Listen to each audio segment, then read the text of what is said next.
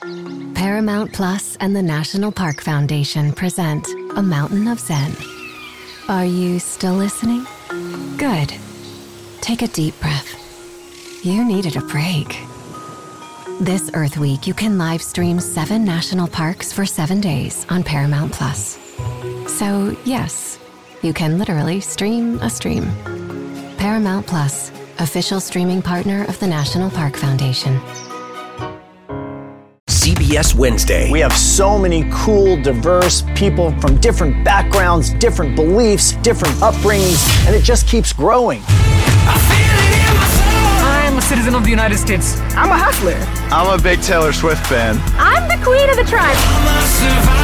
I am playing whatever role I gotta play. I'm gonna play this game full speed. I ain't going down like no punk. A new Survivor Wednesday on CBS and streaming on Paramount Plus.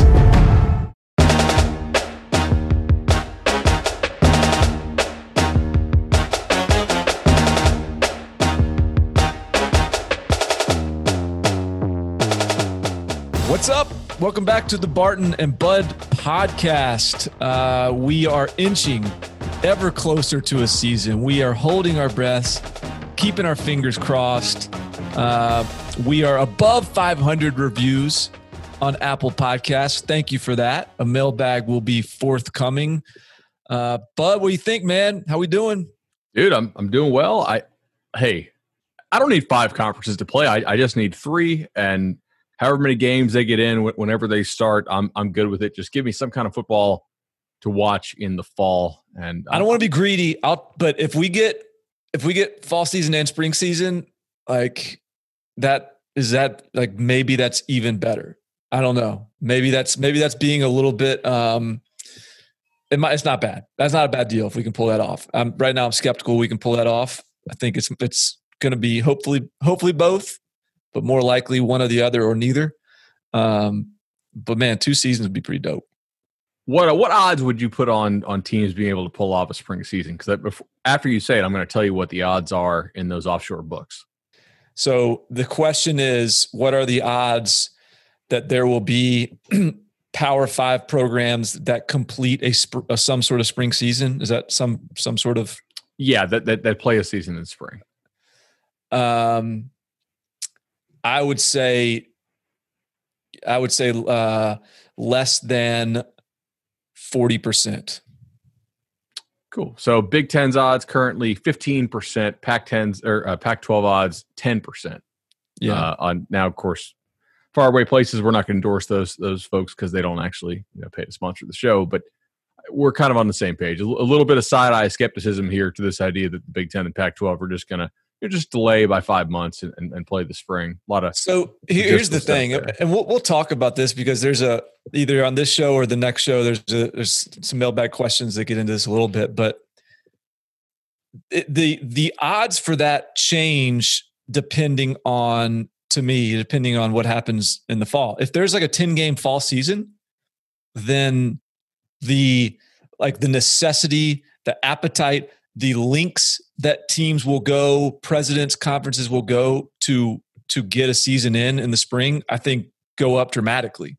Because the, a, a you have proof of concept, you have proof you can get through it, and b you have you, you, just from like a revenue standpoint, from a optic standpoint, you just you have to do something, and so I think that that you know a lot depends on sort of what happens here uh, over the next few weeks, and and then obviously the the the other side of it is if there is no season in the fall, I think the I think the odds go down that there's a season in the spring. I I, I completely agree with you on that. I, I think that that makes a lot of sense. All right, so got a couple things to talk about today, man. Like, we said, we did get to 500. In our next episode, we'll actually be getting to our listener appreciation uh, mailbag show. But we we had had a lot of news this past week, and I, I don't know that we need to get into that mailbag just yet. We, we, we can break into some of this news. Uh, one of which you wrote about yesterday and got it out before any other media outlets. Have to give you credit on that one. Saw a couple other people with the same takes today, but uh, we, we were first and, and the best, of course. Quinn Ewers, best quarterback probably since Trevor Lawrence, kid from Austin, commits to Texas, and, and then some dominoes start to fall there.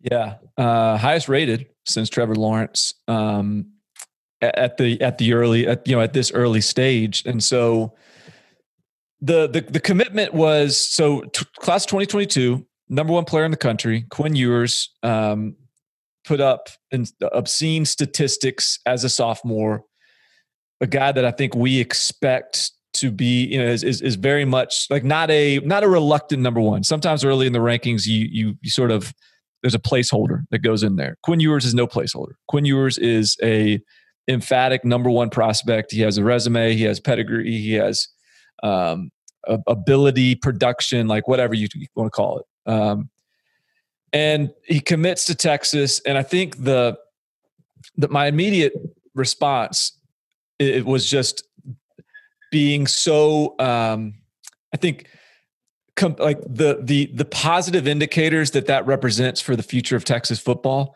given what's already on the campus, I think was really encouraging. Um, I, I talked about you know look, Texas football was at its peak in 2005, I guess it was, uh, with Vince Young under center. Colt McCoy came next. Um, they were, you know, obviously played for national championships, won a national championship, and then there was this like quarterback malaise, and it was just uh, average quarterback after average quarterback, all highly regarded.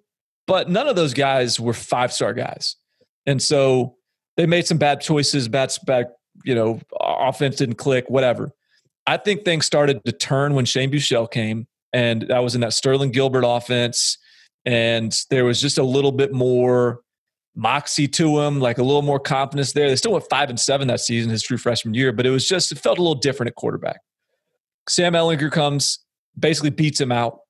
Uh, Sam Ehlinger has been a very productive, efficient, reliable quarterback for several years, put them on stable footing. And now I think with him going into his last year, NFL guy, potentially uh, someone that I think you have trust can take you wherever you want to go. And then behind him, you've got Casey Thompson. You you just recruited two top 100 commits in Hudson Card and Ja'Quinden Jackson. Hudson Card already getting really positive reviews in, in, in preseason practices. My, my assumption here is you're going to have a good year of Sam Ehlinger. You're going to have Hudson Card stewarding the program forward, and or or Ja'Quinden Jackson, who has probably a higher ceiling than any of them, but one of those guys steps forward and is really good. If Casey Thompson's the guy, then he's just beat out two really good players. So there, there's a we're, we're, we're pursuing a pretty productive and and uh, confidence inspiring line of succession, and then you get Quinn Ewers coming in, class of 2022. He'll arrive in what two years? Whenever he arrives, he's going to be ready to play as a true freshman. And if he has to sit for a year, he's sitting in the same way Trevor Lawrence sat, or in the same way DJ Uiagalelei is sitting, sitting this year, or Bryce Young at Alabama could be sitting this year. He's sitting only because of what's really good in front of him. And then with Quinn Ewers under center, like you've got a national championship ceiling. And so I, I think Texas has one of the best, better, more, more, uh, one of the better, deeper quarterback rooms in the country this year. And I think with the Quinn Ewers commitment, Texas has one of the best quarterback succession plans in college football. And if you want to be back, which is always the conversation with Texas, quarterback is the way is the place to start it. And again, I, I don't think Quinn Ewers is a guy that we look up in two years and, and we're like, well, uh, we had him a little high. We overshot him a little bit. He's uh, he's met, met yes or no. Like he's a he's legit, and and Texas just got him locked in. I have so many thoughts on Texas now, and, and I think one of the things this show does well is under explain the nexus of football and recruiting and, and why it matters, and not just drill down on on the minutia of, of the recruit. Although occasionally we do that, but man, this does change my opinion of the Texas program, of the future of Tom Herman's tenure. I, I and I don't think I'm overreacting here. Like you said, we don't think he's going to be a guy that we're going to be missing on for having him at number one. If we miss on him, it might be because he should have been like number 10. You know, he's, yeah. I don't think this kid's going to bust. I've been openly skeptical on this show of Texas deciding to, to make two changes at coordinator after last year. I thought last year was a year that they should have forecasted would have been a bit of a sort of maintain the gains at best year from their nice 2018 that they had. I, I, thought they lost way too much off that 18 team to take another step. I thought they would take a step in 20 in in this given year, uh, and I think we both agreed that at the time would they have made changes at the coordinator positions had they known the COVID offseason was coming? Because it's certainly difficult to install new schemes on both sides of the ball. Uh, but man, your article that you nailed it. That their their succession plan at quarterback now, if Quinn Ewers doesn't come in and start for them immediately, that very likely means that some of the, one of these other guys, these four star guys that they signed, has hit in a big way. Whether that's that's Hudson Card or or Thompson or, or whomever, that's great news for Texas and Tom Herman. I mean, you have it, it, there's no guarantees but if you if you put a lot of kind of 95 90 80 75% shots together and stack them up you, your chance that you're going to hit and have a really good quarterback is is excellent and if you have a really a difference maker quarterback in that league texas is one of those teams that can actually recruit enough speed on defense to, to give themselves a fighting chance to play good defense in that conference and it's crazy to me that a kid who's not going to play college football for what another 18 months basically can change my opinion on that. But I was kind of eh, unsure about Tom Herman there at Texas, and now I think I'm all in. Whoa, all in. well, so- okay, uh, I'm I'm you, calling. I want to I want to yes, see the river card. I see. Yeah. All right. Yeah. So I think I mean to college football today is is so quarterback driven. It's so like there is so there's such a um there's levels to college football right now that are so defined by the quarterback position. Um, you got to have one to compete for a national championship. That that is basically over the last about six years that has become a fact. And if you don't have one, you better get one, transfer portal or otherwise. Um, if you are a decent team, a quarterback can elevate you to to good, good to great, great to national championship, and and vice versa. Um, and so you know this doesn't this doesn't guarantee anything with with Texas, but it certainly you know it's just you know it's funny to think about that Texas team and and I know how that that 2000 whatever the year that won the national championship was um 05 05 or so that team was so good so talented and I know USC was really good too but it took a pretty phenomenal effort from the number one player in the country to win that game. And I, I think that's where the margins are right now in college football. Um, you, you know, if you don't have a dude that can put you on your shoulders in those big games, you you don't, you know, you're not you're just not going to be able to consistently win them. Um, and you mentioned six years ago, like, like you know, the last six national titles, all pretty much won by elite quarterbacks. I think we can go even even further back than this. What is the last non Nick Saban team to win a national title with just a decent quarterback? Um, well, so I mean, I can think of some like early 2000s was like Craig Krenzel and like Ohio Ken State. Dorsey uh, at Miami. Um, Probably LSU 07 with like yeah, Jarrett Lee, but they yeah. had two losses. And I mean, look, we're not taking their rings away, but they weren't really a title quality team by most year standards. I, I wouldn't think, given that they did have two losses in kind of a mediocre mediocre year of college football. I mean, we we've got a lot of data that says you have got to have a stud quarterback, unless you can be Nick Saban and oversign like crazy when you get there and do a lot of things that they'll eventually make rules to prevent other other coaches from doing because you're so smart and and you know resourceful. You got to have that stud quarterback, man. Yeah. The the other and and and like the thing that's interesting too to me is um it it's it's okay to not like if you're like top like a four star kid coming in can can not be that guy and can still be a really good player but like the difference between that guy that you can that can put a team on his back and you know the let's just call it like the top two two or three quarterbacks in every in, in every cycle or every every college football season, and everyone else, like the difference between those players, I think is is is huge. And so that's not to say you can't have really good quarterback rooms and have really good play at the position and have a lot of consistent success. But winning a national title takes that dude. Um, I think Quinn Ewers is.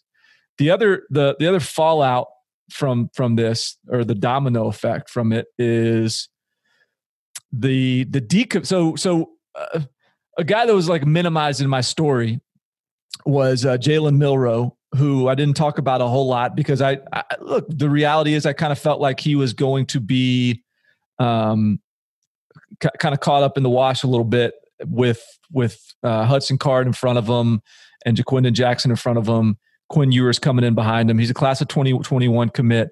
Uh, and since that Quinn Ewers commitment, about 48 hours later, he decommits and commits to Alabama. Again, this is a four star kid. And this is where like there's a difference between a I don't know how I don't know what the best like catchy term for this is, but like there's an after the guy quarterback and a before the guy quarterback. And uh Jalen Milroe is a after the guy quarterback in the sense that like that was he's he's talented, muscled up, athletic, strong arm kid, you know, needs a little bit of nuance to his passing game, needs to learn to to control ball speed and things like that, but very talented, but he was going to be a little bit raw coming in. And when you're a little bit raw coming in and you got a good player in front of you and a good player coming in behind you, there, there's a very you got to really really thread the needle to to find your opportunity. He instead goes to Alabama, where he's after the guy, Bryce Young, number one player in the country. So he leaves from being recruited ahead of the number one player in the country to going where he's being recruited behind the number one player in the country. And I think that that is a great fit because then he goes and now he's he's not going to be asked to play right away. He's going to be able to sit for a couple years and probably needs to sit for a couple years behind Bryce Young. That's not to say he can't be really successful at SMU or or uh, uh, Indiana right out of the box. I'm just saying to play for national titles to someone like Alabama, it's going to be beneficial to him to sit for a couple years, and then when his time comes, then he then he might be like that dude that that Alabama needs or a national title contending team needs. And so it was interesting to see. And I don't know where that calculation came in for him, whether that was actually part of the deal, whether he was just like, you know what, uh, you know, I, I need a, uh, I need the, to go to the biggest stage possible, whatever it is. But it makes a ton of sense from my perspective, both for him and for Texas and for Alabama, because Alabama needs someone that's willing to step in behind Bryce Young as well, and that's a hard position to recruit to. We we wrote about this too. It, was it you or Charles who, who wrote about like the difficulty of getting the guy after the guy? Like it's hard if you sign a Bryce Young, if you sign a Deshaun Watson or or a Trevor, it's really hard to get the guy the next year and get somebody who's like extremely high quality. Like mm-hmm. It's just it, because people they love to compete, right? I'm not afraid of anybody, but they also have common sense. And there's 130 schools in FBS, and there's maybe you know two or three guys a year who truly scare the elite kids. And I'm not saying Milroe was scared, but realistically here, like it's hard to follow a guy like a Bryce Young. It's definitely hard to be in front of of a Quinn Ewers. Uh, getting Milroe to get to go to Bama, that's a really good get for Alabama because I like he's still a prospect we like a lot. We we think he's a good player. It, it's not like they're just getting just a, a, placeholder. Now he could end up being a placeholder if Bama goes out and signs a Quinn Ewers type prospect in the class of 2022, which I'm not certain that there is another one in that class. We we just did the rankings, you know, a couple months ago. But this is a pretty solid get for them. Uh, but yet I do understand, especially like Milroe's in Texas, Ewers is in Texas Milroe's going to know how good Ewers is. And especially with him being a local kid there, the chance he comes in and starts early is, I think, pretty good. Did you see where that commitment put Alabama in the team rankings? Are they number one now? They're number two.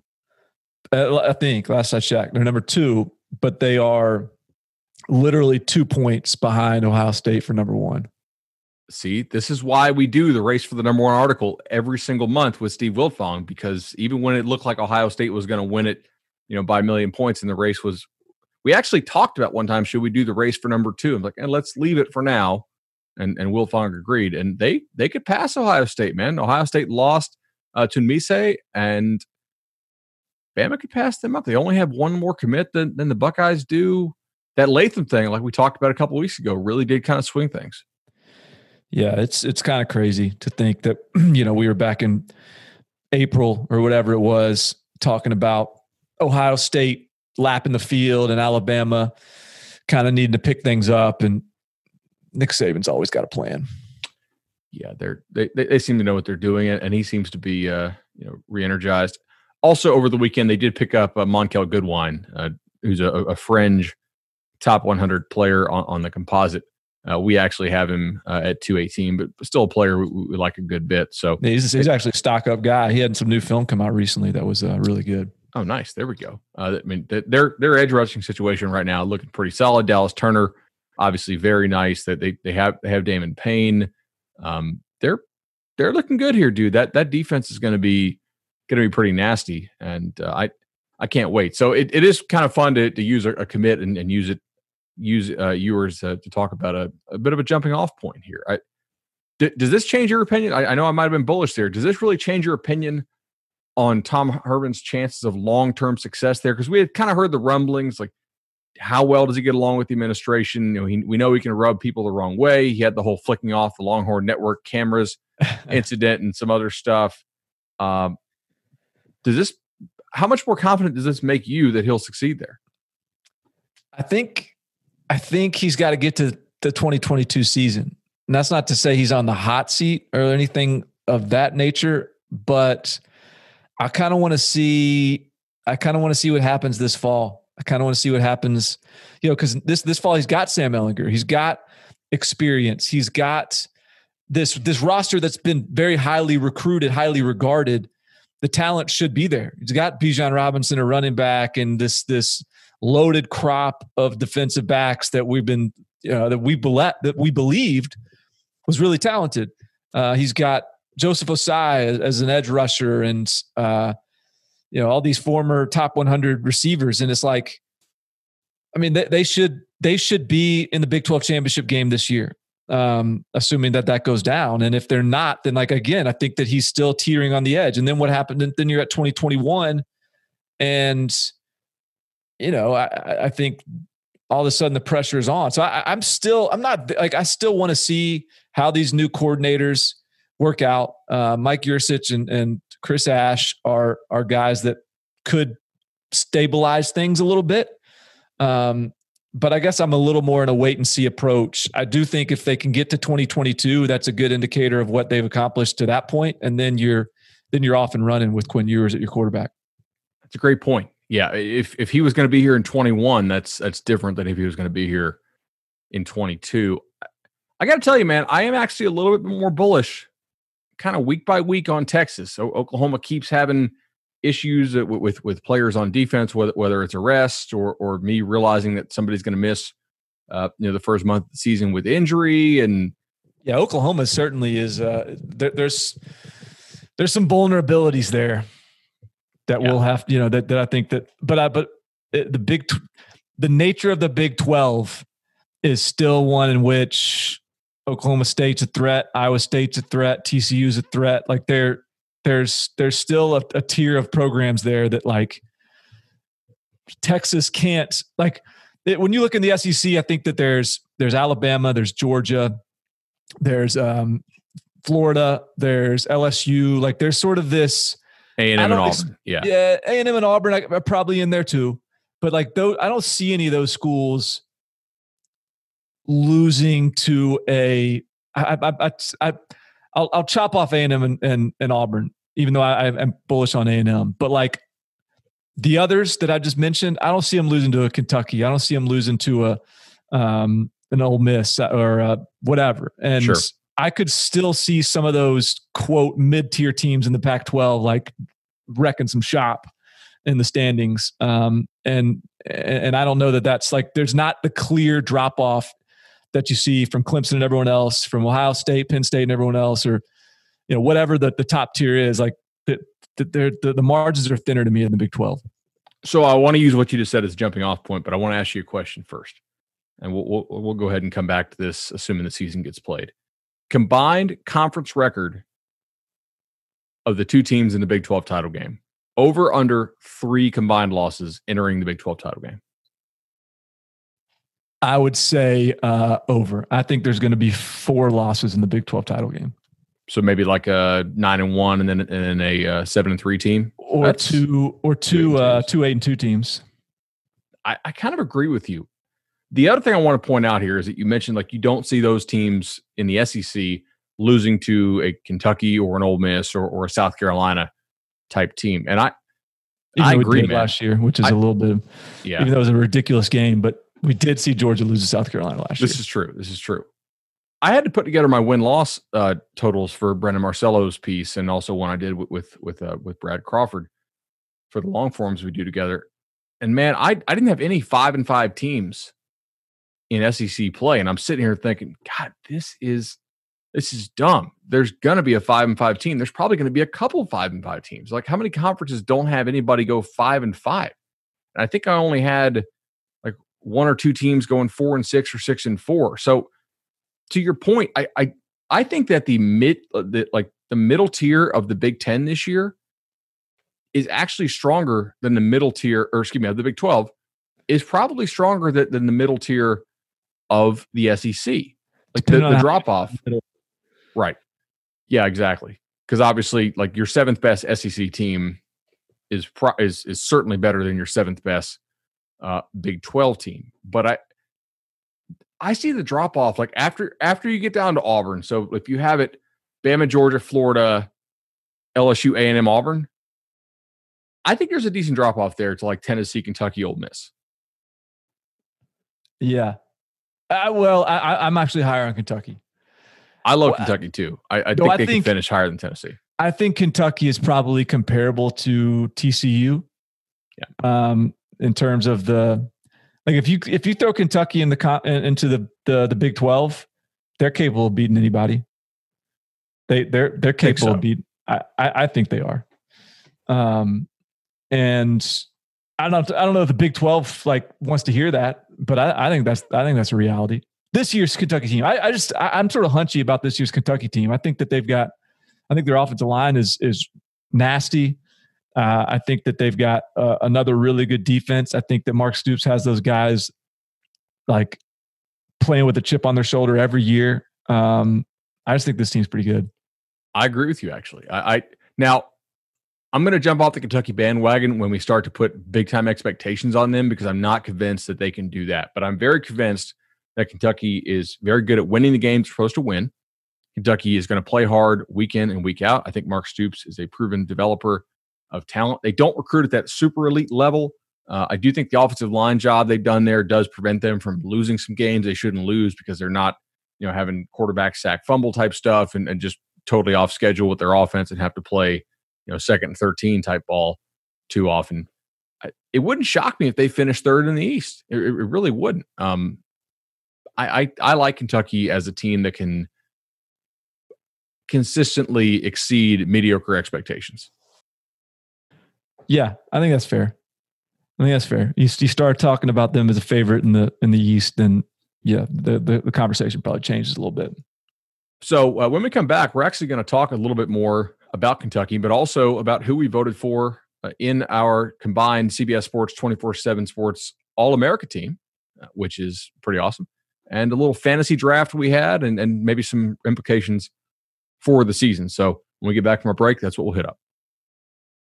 MTV's official Challenge podcast is back for another season. And so are we. I'm Tori Deal. And I'm Anissa Ferreira. The wait is over, guys. All Stars 4 is finally here. And this season takes it to a whole new level.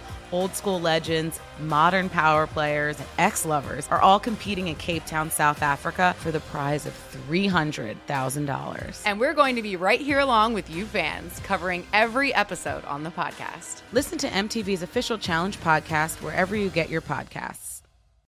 You can now relive the best moments of the UEFA Champions League 24 7. The UEFA Champions League channel is a new 24 hour streaming channel serving non-stop goals, highlights, and full match replays from the world's most prestigious club competition. Reminisce on your favorite moments, legendary players, and brilliant goals with the UEFA Champions League channel, streaming around the clock on Pluto TV and the CBS Sports app. All right, man. Big, big content week for us uh, over at 247sports.com. We had a fantasy draft that we did late last week. We put put that up on Tuesday. I think you, what you have? Four picks. I, I had four picks.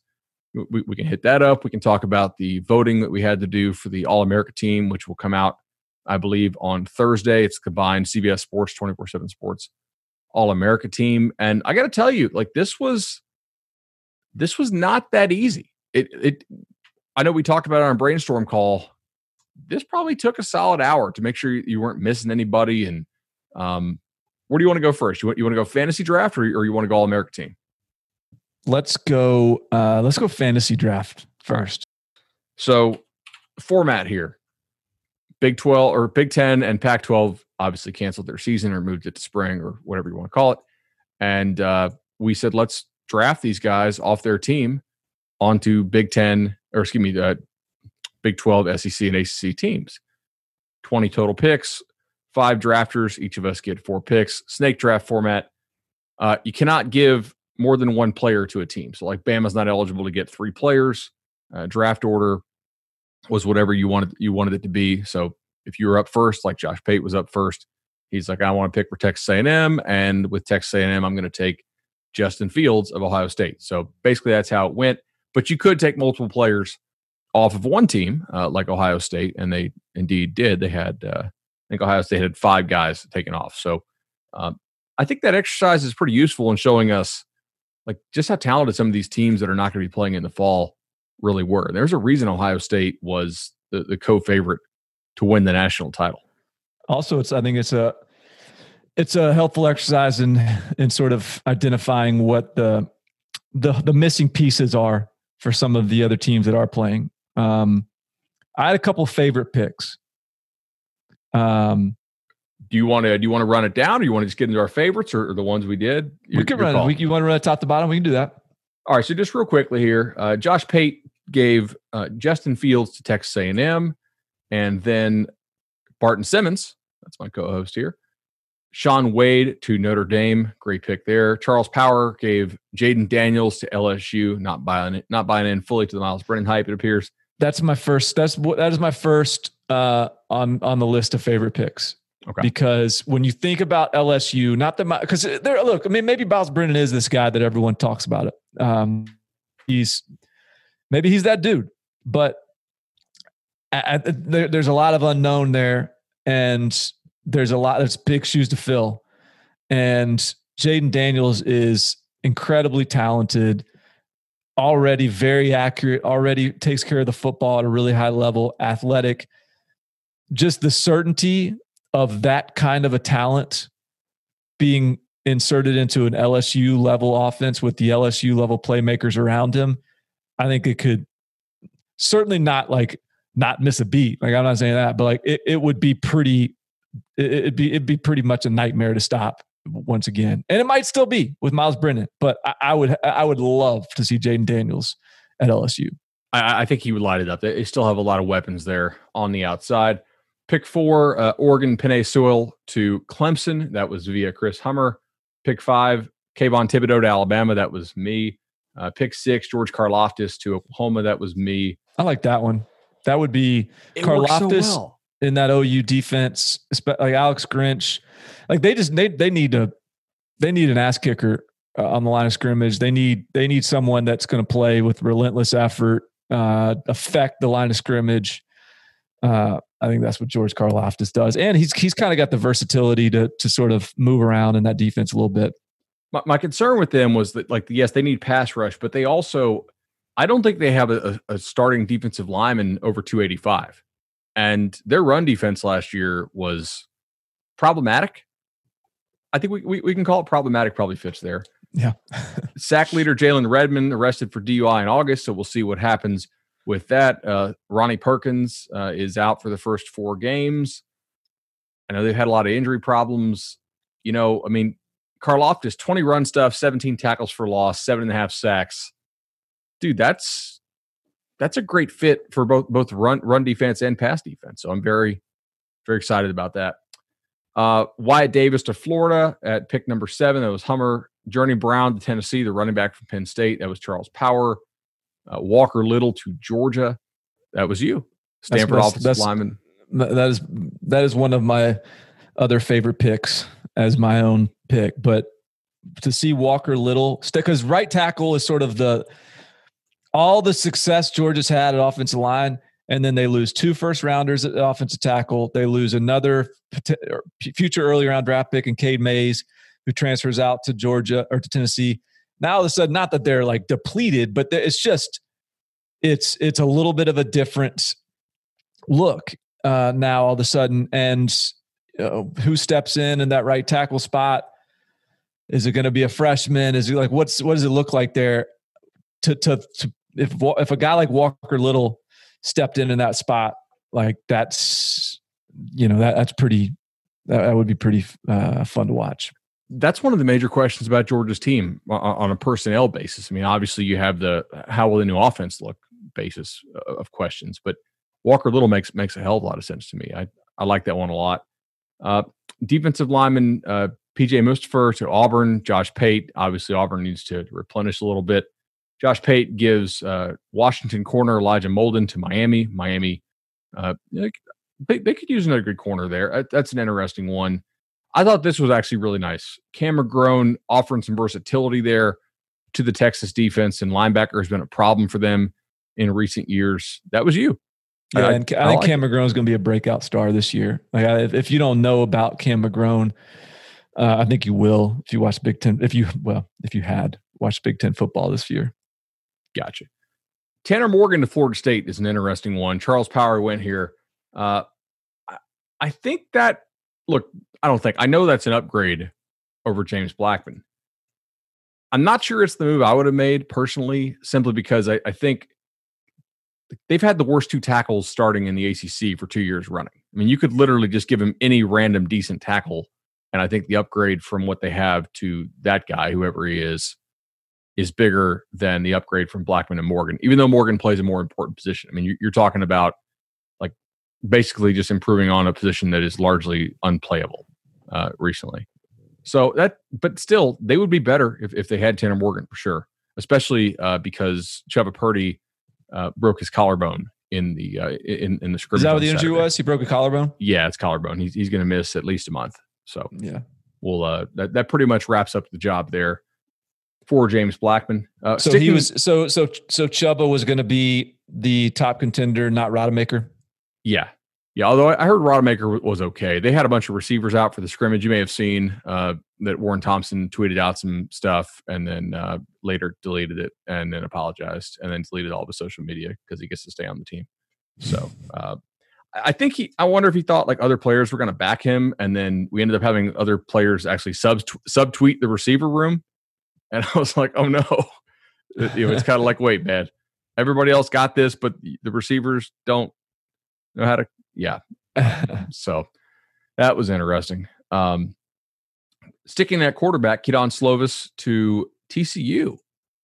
This this one I like a lot. I wouldn't I wasn't feeling this one because really? Max Max Duggan is still going to be like Max Duggan, the quarterback of TCU. He is going like I'm not saying he's better than Kedon Slovis, but that's like a marginal upgrade at a position that that Max Duggan might make a, a huge leap as a sophomore. He was he showed really strong flashes as a freshman, and I I, I don't know. I would have I would have right. gone somewhere else there. So let me ask you this then you differentiate this from the Jayden Daniels LSU pick because we haven't seen any of Brennan while, while we have seen, you know, some Duggan flashes? Because to Brennan, me, it's kind of the same thing. Well, to me, like there is a, the, yeah, the, there's an unknown with Brennan, And like the unknown is like he could just flat out suck. Right. Like he could be, he could be awful. And that, that, that is, like, don't get me wrong. I'm not expecting that, but Duggan, like there's an exciting element to what's gonna what the year two of the progression is gonna look like to me. Like I would I would be disappointed like as a let's just say as a college football fan, if Kedon Slovis went to TCU, I would be disappointed that I didn't get to see Max Duggan in year two because I think that there's a world in which Max Duggan year two is like a uh, one of the the bigger like breakout stars. I'm also pro Max Duggan. I really like that he was a, legitimate four sport guy. Like we we we we see two sport, three sport guys. We don't see a lot of four sport guys. And I, I all, do all the more reason to to bet on the uh yeah. the, the trajectory there. And my thought was like, okay, he's not super polished coming out of Iowa. We saw him at the elite. Yeah, it was Iowa. Yeah, uh, we, we, saw him at the, at the elite eleven, um, and he had, he had a lot of talent, and he was certainly kind of raw at, at, at some stuff. But I was like, well, it's not like the guy's been playing travel seven on seven ball. He's been playing baseball, basketball, and I think it was track, if, if I remember what, what his fourth sport was. So I, I think I'm with you there, but man, I I like the rest of this TCU team a pretty good bit. If if Duggan beats out Kedon Slovis, okay, cool. If if Duggan misses the month with COVID, all right. I mean, sucks for Duggan, but like at least at least they have a decent backup there. I I kind of felt like they pissed away some talent last year because they just got a, a, big zero from the quarterback position at times, and they could make some noise in the Big Twelve if, if they if they did get a QB, and maybe it is Duggan. If if if Duggan plays to his potential, TCU has a pretty good shot to end up in, in the Big Twelve title game. They had some drops last year too at receiver. Yeah. like there's Duggan, yeah, like he made some mistakes, but he also like there were moment, there were some times where he didn't get a lot of help from his his receivers. Like um consistency problem. Like they had explosiveness, sure. but they weren't, you know what I mean? Like yeah. they down to down basis, they were not um yeah, they I agree.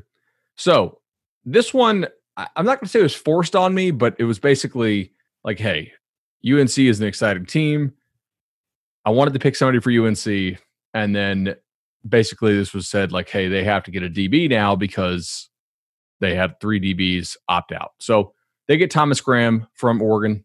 Uh, pretty solid pick, I, I think. Pin, or uh, UNC's pass defense last year, uh, 82nd nationally, according to Bill Connelly. That was the glaring weakness on their team was the inability to stop the pass. So getting Thomas Graham there, 10 pass breakups last year on the season, 55 tackles. That's an upgrade. And then this is probably my favorite one because I think it's a great fit. It's an awesome player, and it's going to totally piss off the fan base uh, th- uh, that he's leaving. Pick 16, I gave Pat Freiermuth, the Penn State tight end, to Pitt. Now, Penn State fans are not really loving this, despite the fact that, of course, Barton, they are not rivals. No, of course not. But Pitt needs, you know, like that would be a beauty of a pick for Pitt because they need, like, they need some reliability in the pass game. And I think they've got some really good freshmen coming in that can help them in that regard. And I think Kenny Pickett at quarterback is a pretty good player for Pitt.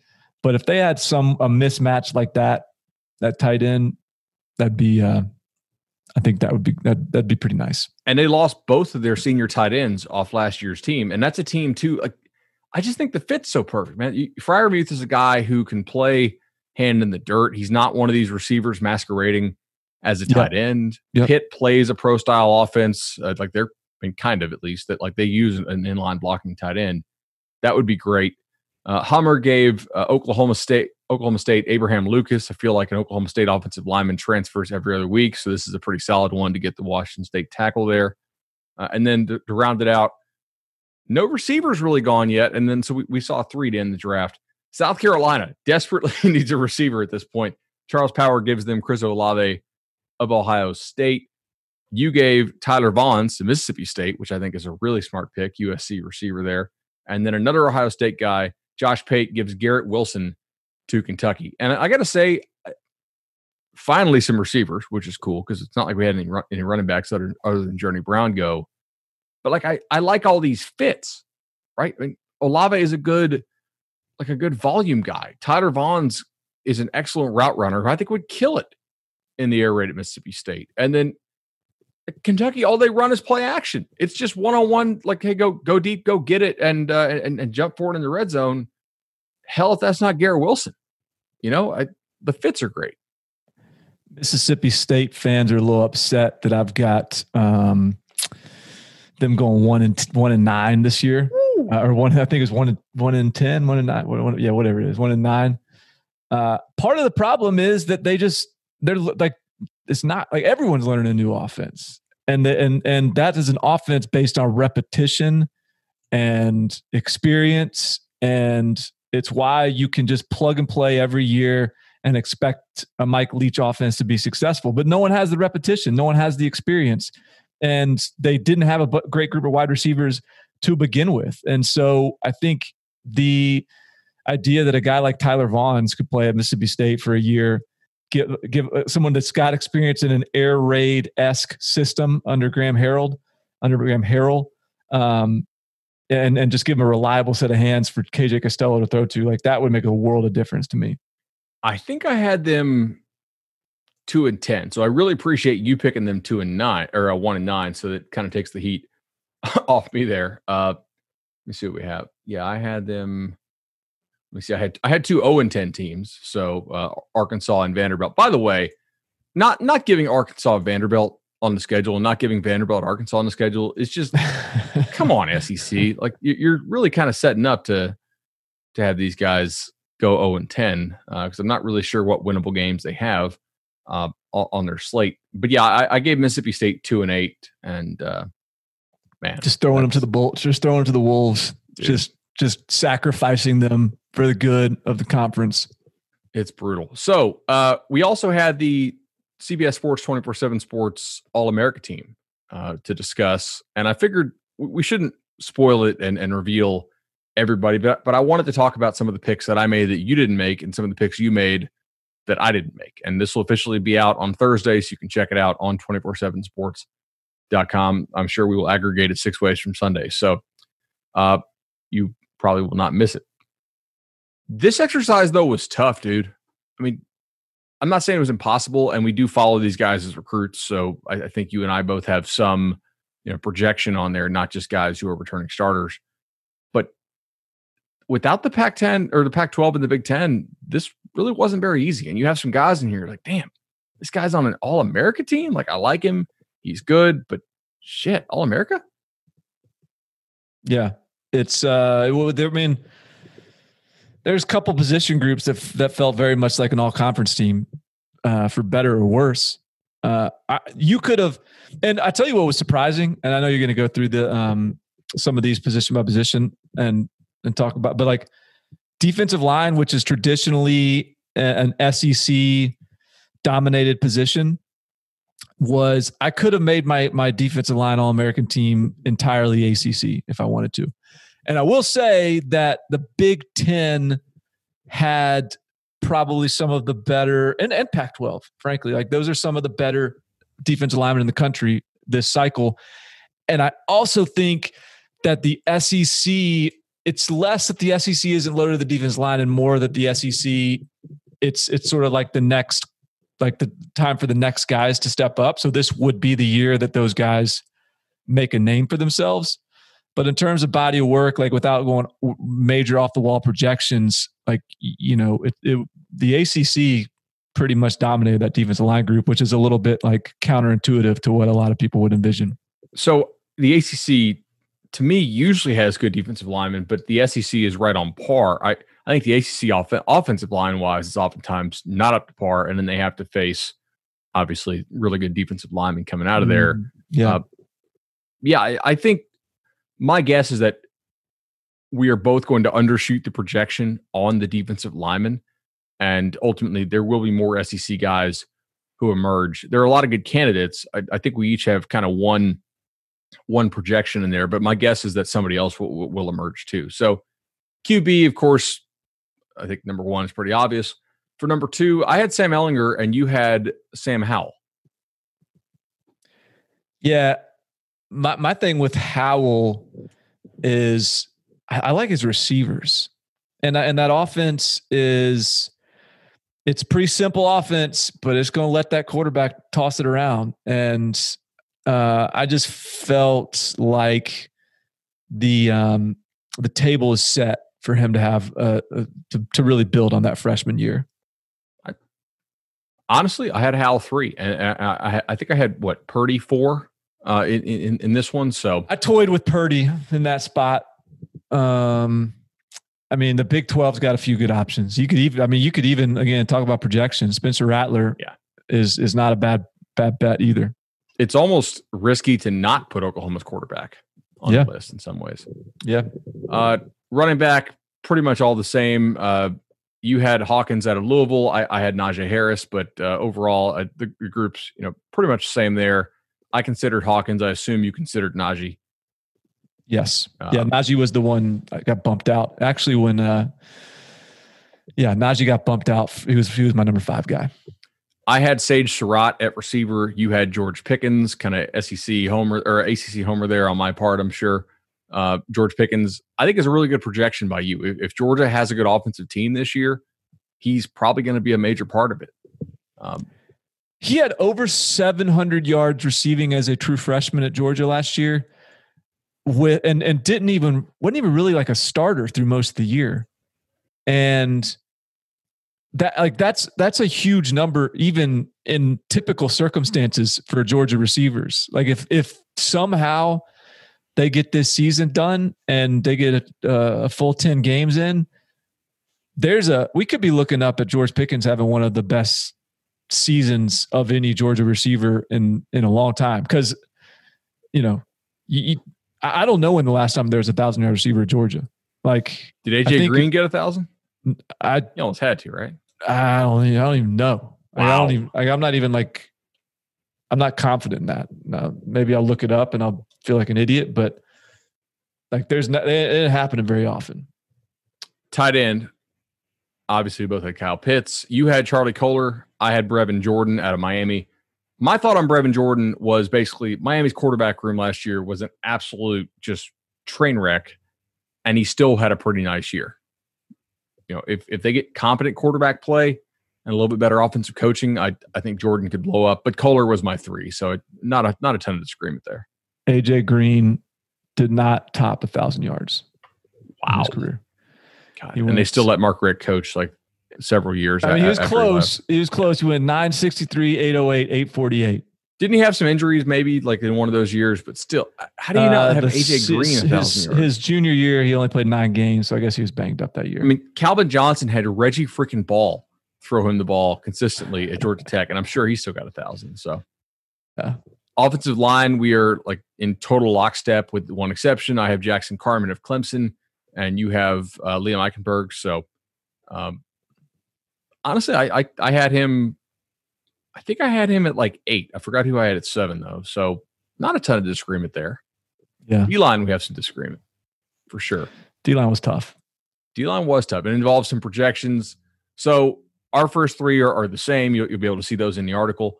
Uh, my next three are actually different than, than your next 3 mm-hmm. I have Christian Barmore, Alabama, Jordan Smith of UAB, Darius Stills of West Virginia, you had Chris Rumph of Duke, Tyler Shelvin, LSU, and Travon Walker of Georgia. And when you said when you told me Travon Walker, I was like, damn it. Like that's the guy that I, I forgot to put on there. I, I, I think I'd rather have him over Darius Stills. I think the other guy that I would be, if if you're talking projection, that I'd be very tempted to put on an All American team would be DeMarvin Leal from uh, Texas A&M. Yeah, you know that's that's someone that won't be on a lot of All American teams because he he was banged up beginning of his true freshman year last year. It took him a while to get rolling, but I still think the like if we're if if yeah, I mean I think that guy's gonna be a gonna be a monster. Did you think about Big Cat Bryant at all? I did. Yeah, he was yeah. he was uh he was under consideration for me for sure. Just not not a ton of production, but but the the the, the frame and athleticism has always been kind of kind of intriguing. Uh, we both kind of have one SEC breakout candidate. Like, I don't know if Ty- do you consider Tyler Shelvin a breakout guy? I think he's just kind of a next step dude. Yeah, he's. I think he's he's he's already kind of broken out to me to to a degree. Um, linebacker almost exactly the same. I had uh, Joseph Ossai of Texas and, and uh, uh, KJ Britt, uh, or excuse me, uh, Rayshard Ashby of Virginia Tech. You had uh, Chaz Surratt and Henry uh, Toto. To- God, I how do we say this kid's name? It's uh, Toto. Toto. Yeah. All right. Uh, not a ton of disagreement there, I guess. I mean, the, the starters, I think, as you guys will see, are probably pretty unanimous. Now, corner, I do want to talk about because I, I think corner w- was was very tough. There, there are about seven dudes who I think you could probably put on the on the corner list. So we we both agreed on on the top two. I'm sure they're pretty obvious to y'all. But then I had Eric Stokes of Georgia and Israel Mukuamu uh, of South Carolina. You had Derion Kendrick of Clemson and Aaron Robinson of UCF. And yet there's probably a couple more guys that we could consider too. This is a position that's pretty stacked, man. Like it was not an amazing year in the Big Ten and Pac 12 at corner. I think this is kind of what the, this exercise shows. Yeah. Um, and I was, I, I kind of, like I was saying before the before we jumped on here. I kind of like your picks better than mine for the second two. Um, there and there's even like in um, I don't know. Like you could make a, you could also make a projection with some of those Texas guys. You know, does Jalen Green finally have his year? Um, does you know? But I think SEC is. I mean, Jaycee Horn's another one I kind of looked at from South yeah. Carolina too. Like there's there's a lot of pretty good options out of the SEC. Safety's kind of stacked too, man. Like there's a lot of guys who who I would really want on my team if I was doing a draft type thing.